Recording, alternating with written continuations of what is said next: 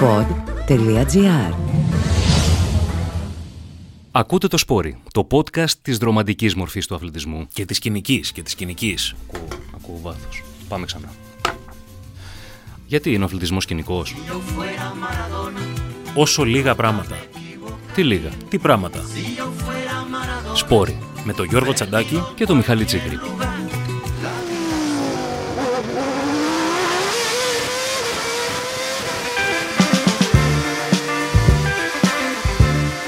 Επόμενο γύρο, τον 7ο, στην ίδια στροφή, την Ταμπουρέλο, ο Άιρτον Σένα έφυγε ευθεία, με 309 χιλιόμετρα την ώρα. Τα φρένα στρίγκλισαν και ο Βραζιλιάνος καρφώθηκε στον τοίχο με 210 χιλιόμετρα. Το κεφάλι του έγειρε δεξιά. And today we've lost arguably the greatest talent of his generation. After a high-speed crash at Tamburello, Ayrton Senna is dead. Το παρελθόν μυθοποιείται. Τελεία και παύλα. Ωρεοποιείται. Δεν υπάρχει κάτι που να αναφέρεται σε κάτι παρελθοντικό και να μην γιγαντώνεται στη σύγκρισή του με το παρόν.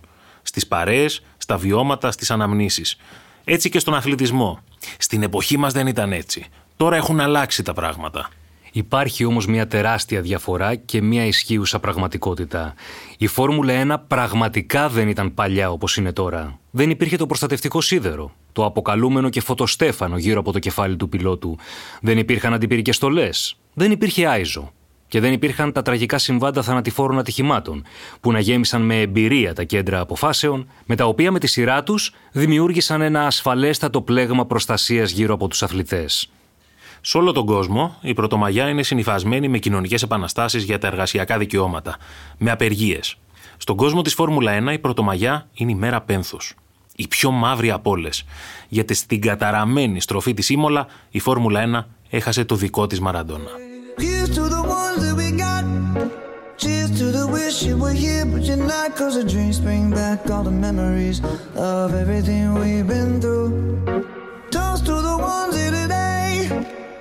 to the memories back your. do do do do do do do do do do do Memories bring back, memories bring back your. Όχι, ο Σένα δεν γεννήθηκε σε κάποια φτωχογειτονιά. Δεν μεγάλωσε μέσα στι δυσκολίε. Δεν έπρεπε να παίζει ποδόσφαιρο χωρί παπούτσια. Δεν του έλειπαν τα βασικά για την καθημερινότητά του. Γεννήθηκε πάμπλουτο στη Βραζιλία. Γεννήθηκε, δεν έγινε στην πορεία. Το κοινό του ήταν άλλο. Στο πιο κοινωνικά αχαρτογράφητο σπορ. Η αδρεναλίνη δεν σε κοιτάει στην τσέπη. Την αδρεναλίνη την ψάχνεις εσύ. Ή είσαι ή δεν είσαι. Δεν έχει αποχρώσεις η αδρεναλίνη. Είναι είτε άσπρο είτε μαύρο. Για το σένα δεν υπήρχε δίλημα. Έλεγε, εάν δεν ψάχνεις με μανία το τελευταίο κενό που μπορεί να υφίσταται, πάβεις να είσαι οδηγός αγώνων.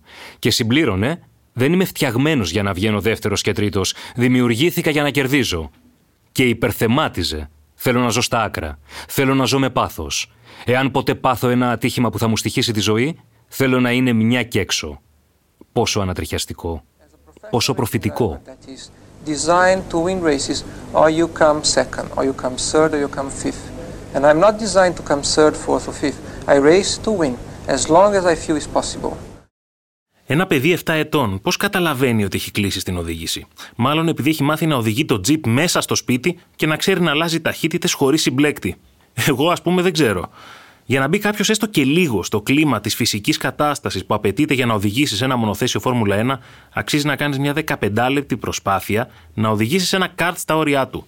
Έτσι ξεκίνησε ο Σένα. Εκεί άρχισε να αντιλαμβάνεται την επαφή με το τιμόνι, τον αέρα, την αδρεναλίνη, την εσωτερική και εξωτερική στροφή, την υποστροφή, τα τζι που αλλοιώνουν το κορμί, την ειδονή του προσπεράσματος.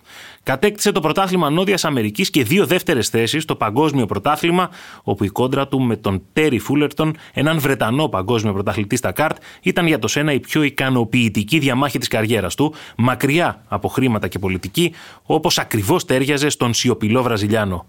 Ο Άιρτον Σένα ταξιδεύει στην Αγγλία αρχές της δεκαετίας του 80 και κερδίζει το πρωτάθλημα στην κατηγορία 1600, που είναι ο προπομπός της Φόρμουλα 1. Παρ' όλα αυτά, η προφανής επιλογή για τον Πάμπλο το Σένα δεν είναι η καριέρα στο μηχανοκίνητο αθλητισμό. Παραμένει ακόμα η επιστροφή στη Βραζιλία και η ενασχόλησή του με το real estate. Ο ίδιος δεν πίστευε στην επαγγελματική καριέρα στον μηχανοκίνητο αθλητισμό και ετοιμάζεται να επιστρέψει υπό την πίεση και της οικογένειάς του. Πριν φύγει από την Αγγλία, του έρχεται η πρόταση να οδηγήσει για τη Φόρμουλα 2000 με τη Ford έναντι 10.000 λιρών. Αρχικά την απορρίπτει και γυρνάει στη Βραζιλία. Πίσω στο σπίτι, στο Σάο Πάολο, ξεκινάει να δουλεύει. Αλλά αυτή η πρόταση βασανίζει το μυαλό του. Γίνεται μονή. Σκέφτεται συνέχεια την άσφαλτο, την ταχύτητα, την επιτάχυνση, την ένταση. Ακούει τον μεθυστικό ήχο του κινητήρα. Είπαμε, δεν υπάρχει άσπρο ή μαύρο. Ή είσαι σένα ή δεν είσαι. It's without you, my friend. And I'll tell you all about it when I see you again. We've come a long way from where we began. Oh, I'll tell you all about it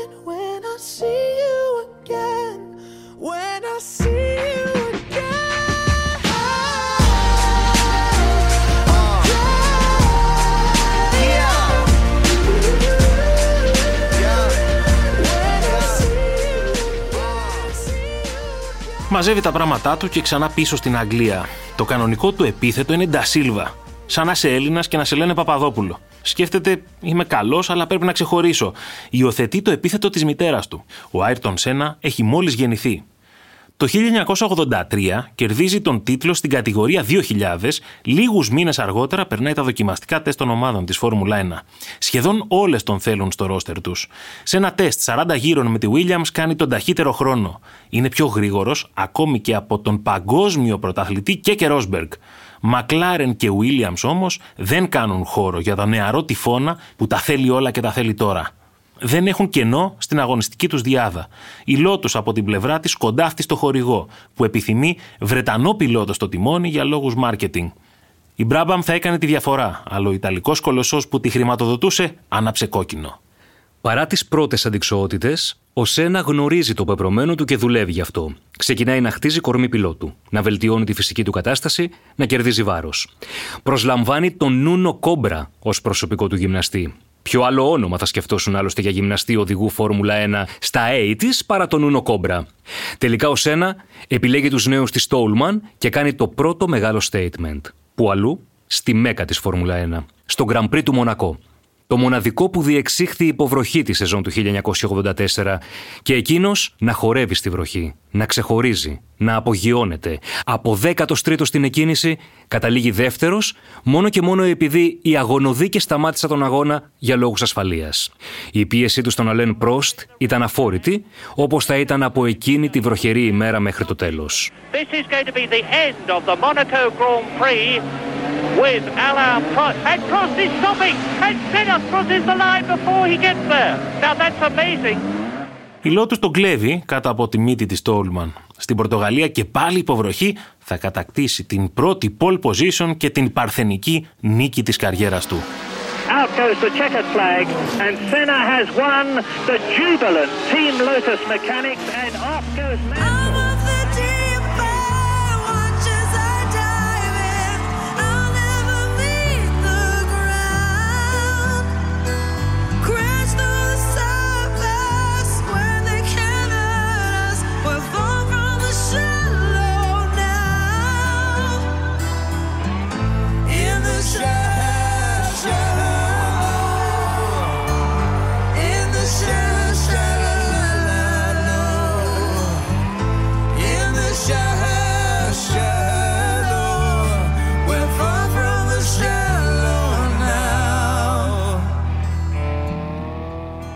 Μετά από τρία χρόνια, ο Σένα καθιερώθηκε ως ο ταχύτερος πιλότος από τον οποίο έλειπαν οι νίκες. Ωστόσο, η τρίτη θέση στην τελική βαθμολογία της σεζόν του 1987 ήταν το διαβατήριο της εισόδου του στη Μακλάρεν και μάλιστα με τις ευλογίες του Αλέν Πρόστ, τον οποίο αμφισβήτησε με το καλημέρα και κατέκτησε το πρώτο του παγκόσμιο πρωτάθλημα.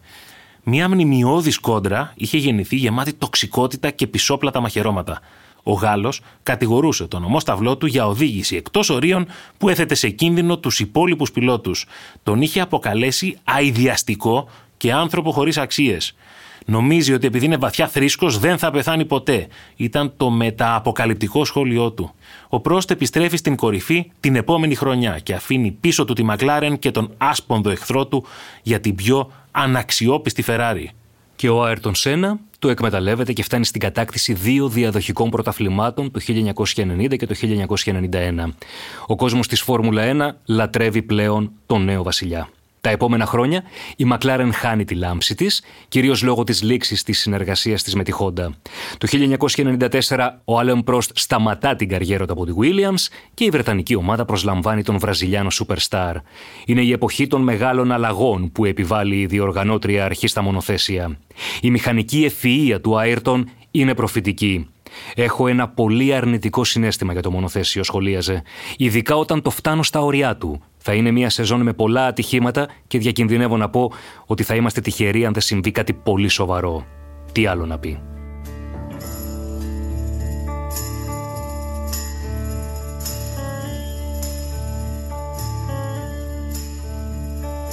This is the end, beautiful friend.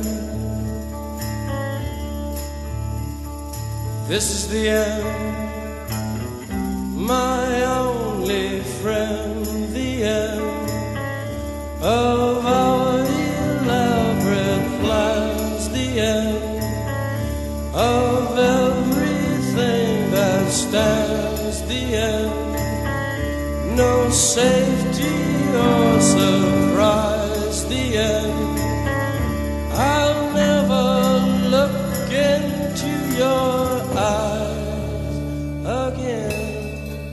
Μα το ακούς και σοκάρεσαι. Στα δύο πρώτα Grand Prix τη σεζόν του 1994, ο Σένα έψαχνε το βηματισμό του. Πρωτομαγιά στην Ήμολα έμοιαζε χαμένος. Στα δοκιμαστικά του Ιταλικού Grand Prix, τρίτου τη σεζόν, η προφητεία του είχε εκπληρωθεί. Ο rookie Ρόναλντ Ράτζενμπεργκερ σκοτώθηκε στα δοκιμαστικά με τη Simtek του. Ο προστατευόμενος και συμπατριώτης του Σένα, Ρούμπεν Μπαρικέλο, είχε σοβαρό ατύχημα και νοσηλευόταν στο νοσοκομείο. Κι όμως, το Grand Prix ξεκίνησε κανονικά. Αδιανόητο για σήμερα, αλλά όχι για τότε. Με το που άναψαν τα πράσινα φώτα στη γραμμή εκκίνησης, η πίστα γέμισε συντρίμμια από νέα σύγκρουση μονοθεσίων. Στον έκτο γύρο το αυτοκίνητο ασφάλειας αποχώρησε. Ο Σένα ξεκίνησε τη δαιμονιώδη κούρσα του με τον Μίκαελ Σουμάχερ στο κατόπι του. Ο Γερμανός παρατήρησε ότι στη στροφή ταμπουρέλο ο Σένα έχασε για λίγο το μονοθέσιό του και καβάλισε το προστατευτικό. Στον επόμενο γύρο, τον 7ο, στην ίδια στροφή, την ταμπουρέλο, ο Άιρτον Σένα έφυγε ευθεία, με 309 χιλιόμετρα την ώρα. Τα φρένα στρίγκλισαν και ο Βραζιλιάνος καρφώθηκε στον τοίχο με 210 χιλιόμετρα. Το κεφάλι του έγειρε δεξιά. Ο Άιρτον Σένα είχε φύγει όπως είχε ευχηθεί. Μια και έξω. Εκείνη τη χρονιά, ο Μίκαλ Σουμάχερ κατέκτησε το πρώτο του παγκόσμιο πρωτάθλημα. Άρα τη χρονιά που πεθαίνει ο Σένα γεννιέται ο Σουμάχερ, ο άνθρωπος που έσπασε θα έλεγε κανείς όλα τα ρεκόρ που υπήρχαν στη Φόρμουλα 1. Ναι, Δεν είναι απίστευτο. είναι απίστευτο. Η δική μου γενιά είναι Σουμάχερ. Η δική σου γενιά είναι Άιρτον Σένα. Ε. Ναι. Δηλαδή εσύ αυτό τον αγώνα τον είχες δει. Αυτό τον αγώνα τον είχα δει και. Πώς ένιωσες εκεί πέρα; Πώς νιώθει δηλαδή ένα teenager που του αρέσει η Φόρμουλα 1 να χάνει έναν τέτοιο αθλητή, ας πούμε, πάνω στη δόξα του; Η αλήθεια είναι ότι στα εφηβικά μου χρόνια που έζησα τον Σένα στην ε, διαδρομή του αυτή, δεν καταλαβαίναμε ότι βλέπουμε τον καλύτερο όλων των εποχών. Θεωρούσαμε ότι έτσι θα είναι η Φόρμουλα 1. Ένας άνθρωπος ο οποίος θα οδηγεί στα άκρα, ένας άνθρωπος ο οποίος θα είναι ταγμένος σε αυτό που κάνει, στη νίκη με κάθε κόστος, ακόμη και αν το κόστος είναι το βαρύτερο που μπορεί να υπάρξει για έναν άνθρωπο.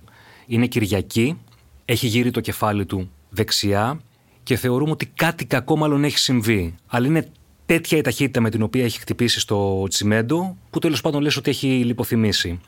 Στις ειδήσεις δεν λένε κάτι το βράδυ, ας πούμε. Δεν, Δεν έχει είδα εγώ. προλάβει, ναι. Δεν είδα εγώ, Και πας την άλλη μέρα. γιατί το πρωί είχα φροντιστήριο.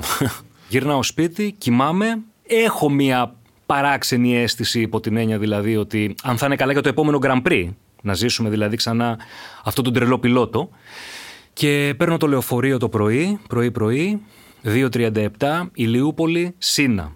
Κατεβαίνω, στρίβω αριστερά στην Ακαδημίας για να περπατήσω μέχρι την Κάνικος όπου ήταν το φροντιστήριο της Δέσμης. Το πρώτο περίπτερο που συναντώ με το που στρίβω αριστερά στην Ακαδημία στα 50-60 μέτρα είναι γεμάτο με τις αθλητικές και τις πολιτικές εφημερίδες. Ανεξαρτήτως ύφους, ήταν όλες βαμμένες στα χρώματα της Βραζιλίας. Ή τουλάχιστον έτσι μου φάνηκε Και λες, εμένα. «Οχ». Εκεί με έπιασε ένας κόμπος στο μάχη. Μπορώ να σου πω κυριολεκτικά ότι κοπήκαν τα πόδια μου. Δεν ήθελα να πλησιάσω. Πλησιάζω, δεν θυμάμαι ποια εφημερίδα ήταν και δεν νομίζω ότι δεν έχει σημασία, αλλά θυμάμαι τον τίτλο σα σήμερα. Σημαία της Βραζιλίας με το Σένα στη μέση και τον τίτλο Ο τελευταίος Θεός ήταν Βραζιλιάνος. Ο Σένα είχε σκοτωθεί μια και έξω στη στροφή Ταμπουρέλο και το μια και έξω μάλλον προκύπτει και από τις δηλώσεις αργότερα του γιατρού του, ο οποίος όταν του έβγαλε με χίλια ζόρια το κράνος, κατάλαβε από την κόρη του ματιού του ότι ο Σένα δεν ζει. Λίγο πριν ε, ξεκινήσει εκείνη η χρονιά, είχε πει με τον Άλεμ Πρόστ, ο οποίος μόλις είχε αποσυρθεί, ότι επειδή είμαστε κορυφαίοι, πρέπει να εισηγηθούμε άμεσα αλλαγές υπέρ της ασφάλειας των ε, μονοθεσίων. Δεν πρόλαβαν Δεν πρόλαβαν. να εισηγηθούν τις αλλαγές, αλλά ο θάνατος του Σένα είναι αυτό το οποίο κινητοποίησε και άλλαξε την φόρμουλα προς το ασφαλέστερο. Να πούμε οπωσδήποτε για την ε, Υπάρχει περιγραφή αυτό του. το story, ναι, με ένα ατύχημα το οποίο έχει γίνει μέσα σε μία πίστα που κάνει τα δοκιμαστικά και έλεγε ένας ε, μηχανικός ότι επειδή όλοι οι οδηγοί προσπαθούν να τεστάρουν ένα όχημα μέχρι εκεί που δεν φτάνει, ας πούμε, μέχρι εκεί που δεν αντέχει, πάντα κάποιο τρακάρισμα γίνεται, αλλά ελαφριάς μορφής ως προς τον τραυματισμό. Πάντα όμως διαλύεται το αυτοκίνητο, αυτό που λέμε το πρωτότυπο.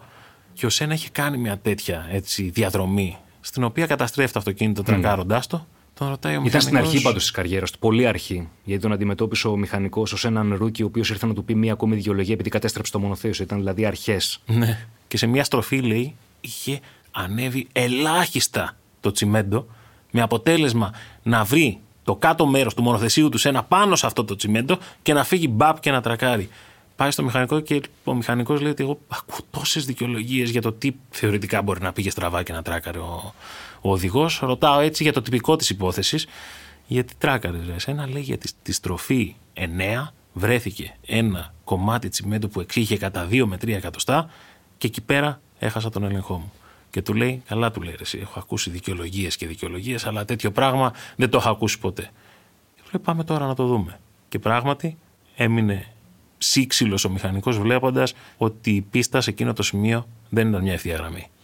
Χαρτογραφούσε όλες τις πίστες σε τέτοια λεπτομέρεια που αυτά τα τρία εκατοστά έκαναν τη διαφορά για εκείνον. Γιατί είπαμε, οδηγούσε στο όριο. Είχε αποφασίσει ότι εκείνη η στροφή θα την πάρει με 200 και θα περάσει ξιστά από το τσιμέντο, το οποίο είχε μετακινηθεί ελάχιστα από ένα προηγούμενο ατύχημα που είχε γίνει στην πίστα. Ο μηχανικός που να το πιστέψει. Λέει τώρα, ήρθε ο νέος για να μου πει μια ακόμη δικαιολογία γιατί κατέστρεψε το μονοθέσιο και μας έβαλε μέσα πόσα χιλιάρικα. Πλήρωσε κανείς για το θάνατο του Σένα. Όχι. Ουσιαστικά ποτέ δεν μάθαμε τι συνέβη. γίνεται; Και αποτελεί και 90s, αυτό ε. ένα, ναι, ένα τεράστιο Απλά 90s, δεν μπορεί να μυστήριο. πεις. Αυτό δεν γινόταν σήμερα ποτέ. Κανείς δεν έμαθε.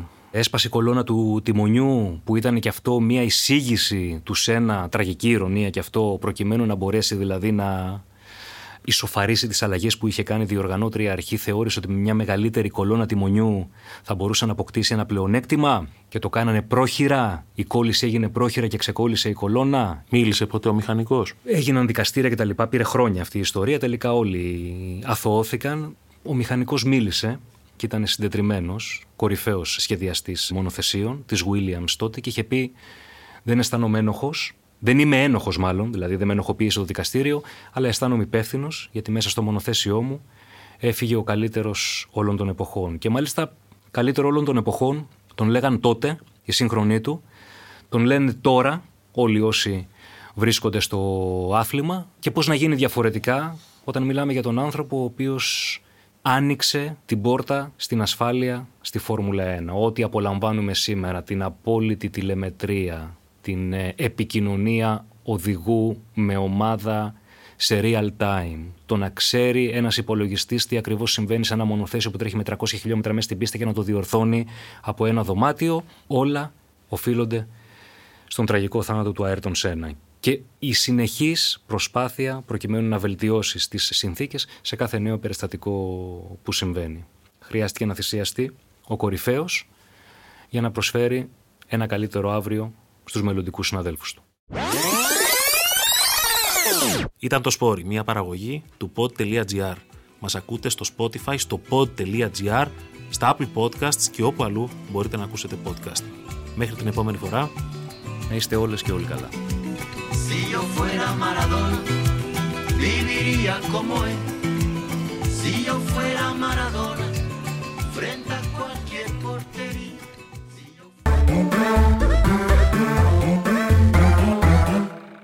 Pod.gr. Το καλό να ακούγεται.